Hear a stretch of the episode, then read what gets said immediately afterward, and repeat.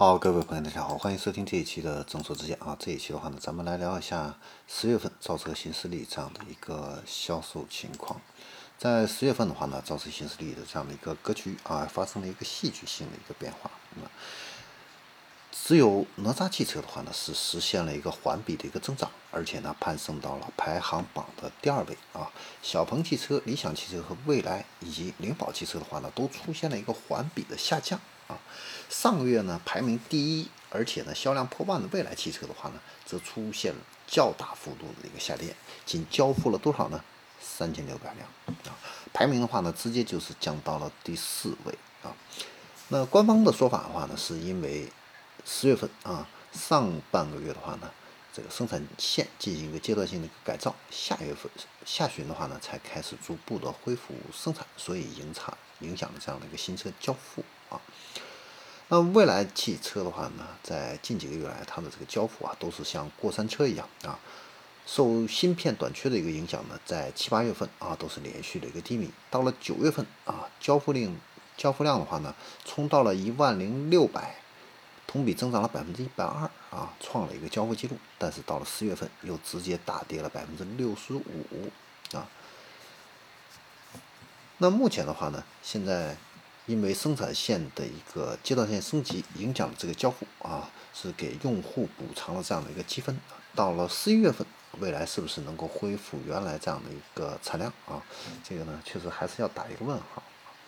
那这次生产线的一个改造啊，或多或少会跟这个 ET7 的量产交付会有一定的关系。那未来的这个新车啊，ET7 计划呢是在明年的第一个季度进行这样的一个交付。相比之下的话呢，小鹏相对表现比较稳定。在十月份的话呢，虽然交付量的话呢有小幅的一个下滑，是下滑了百分之二点六啊，但是呢仍然是销量破万啊，而且呢是连续两个月销量破万啊。那分车型方面的话呢，P7 是卖了六千辆，同比增长了百分之一百八。小鹏 G3 的中期改款车型 G3i 是卖了三千六百辆。那第三款车型的话呢，是九月份九月十五号上市的 P 五，在十月份呢是交付了四百三十七辆，目前呢还没有真正的啊批量的交付啊，但是手上的这个订单的话呢还是比较充裕的啊。小鹏呢现在目前受影响的主要是毫米波雷达供货这一块儿啊。因因为影响了部分车型的这样的一个生产跟交付时间啊，对于提车以后补装雷达的这样的一些客户的话呢，啊，小鹏方面预计是在明年三月份啊分批呢启动补装这样的一个雷达啊。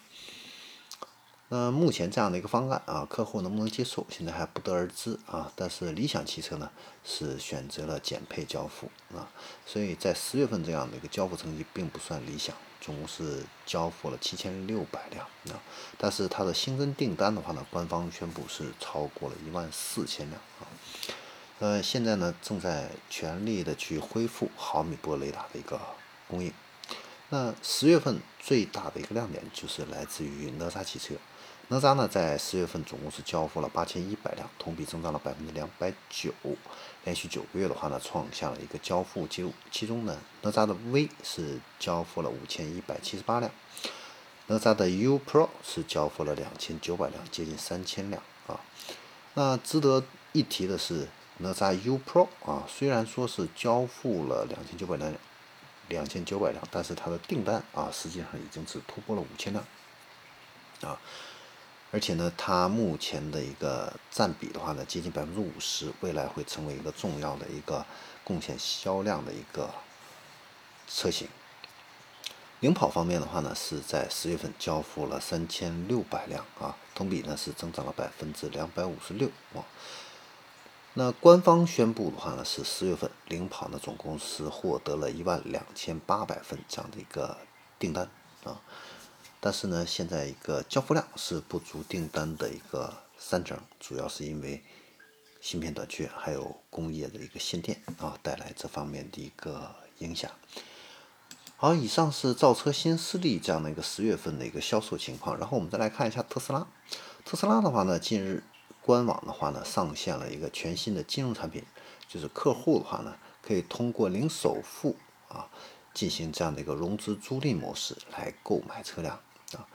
像原来的 Model Y 标准续航版是二十七万六，那如果你是分期五年选择这个标准融资租赁方案的话呢，你可以零首付，一个月呢是支付五千五百块钱啊，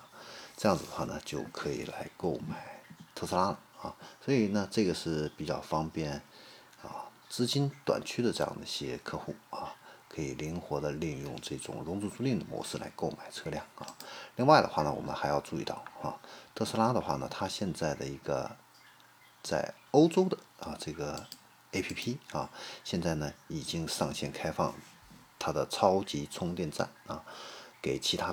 品牌的这样的一个车型，而且呢，这个 A P P 呢也可以进行一个新车的一个订购，但是目前的话呢是限于欧洲啊，中国地区的话呢，什么时候能够去开放它的超级充电站啊？现在的话呢也是要看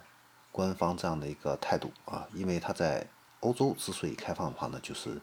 因为德国的交通部部长。啊，曾经喊话过马斯克啊，督促特斯拉呢要为其他品牌的电动汽车开放这个超级充电站啊，这样子的话呢，实现所有电动汽车都能够无障碍的使用充电站啊。所以呢，特斯拉呢近期是在欧洲的挪威和瑞典率先开放了自己的一个超级充电站啊。那未来的话呢，中国地区也有望啊实现这样的一个目标。其实呢，这个对于特斯拉本身的一个销售也是有这样的一个促进作用的啊。那消费者在熟悉了特斯拉的一个超级充电站的话呢，未来呢，对于促进新车这样的一个销售啊，熟悉特斯拉啊，其实都是有一定的一个帮助。好，这里是正说之见啊，这一期的话呢，我们就给大家分享到这里，我们下期再见。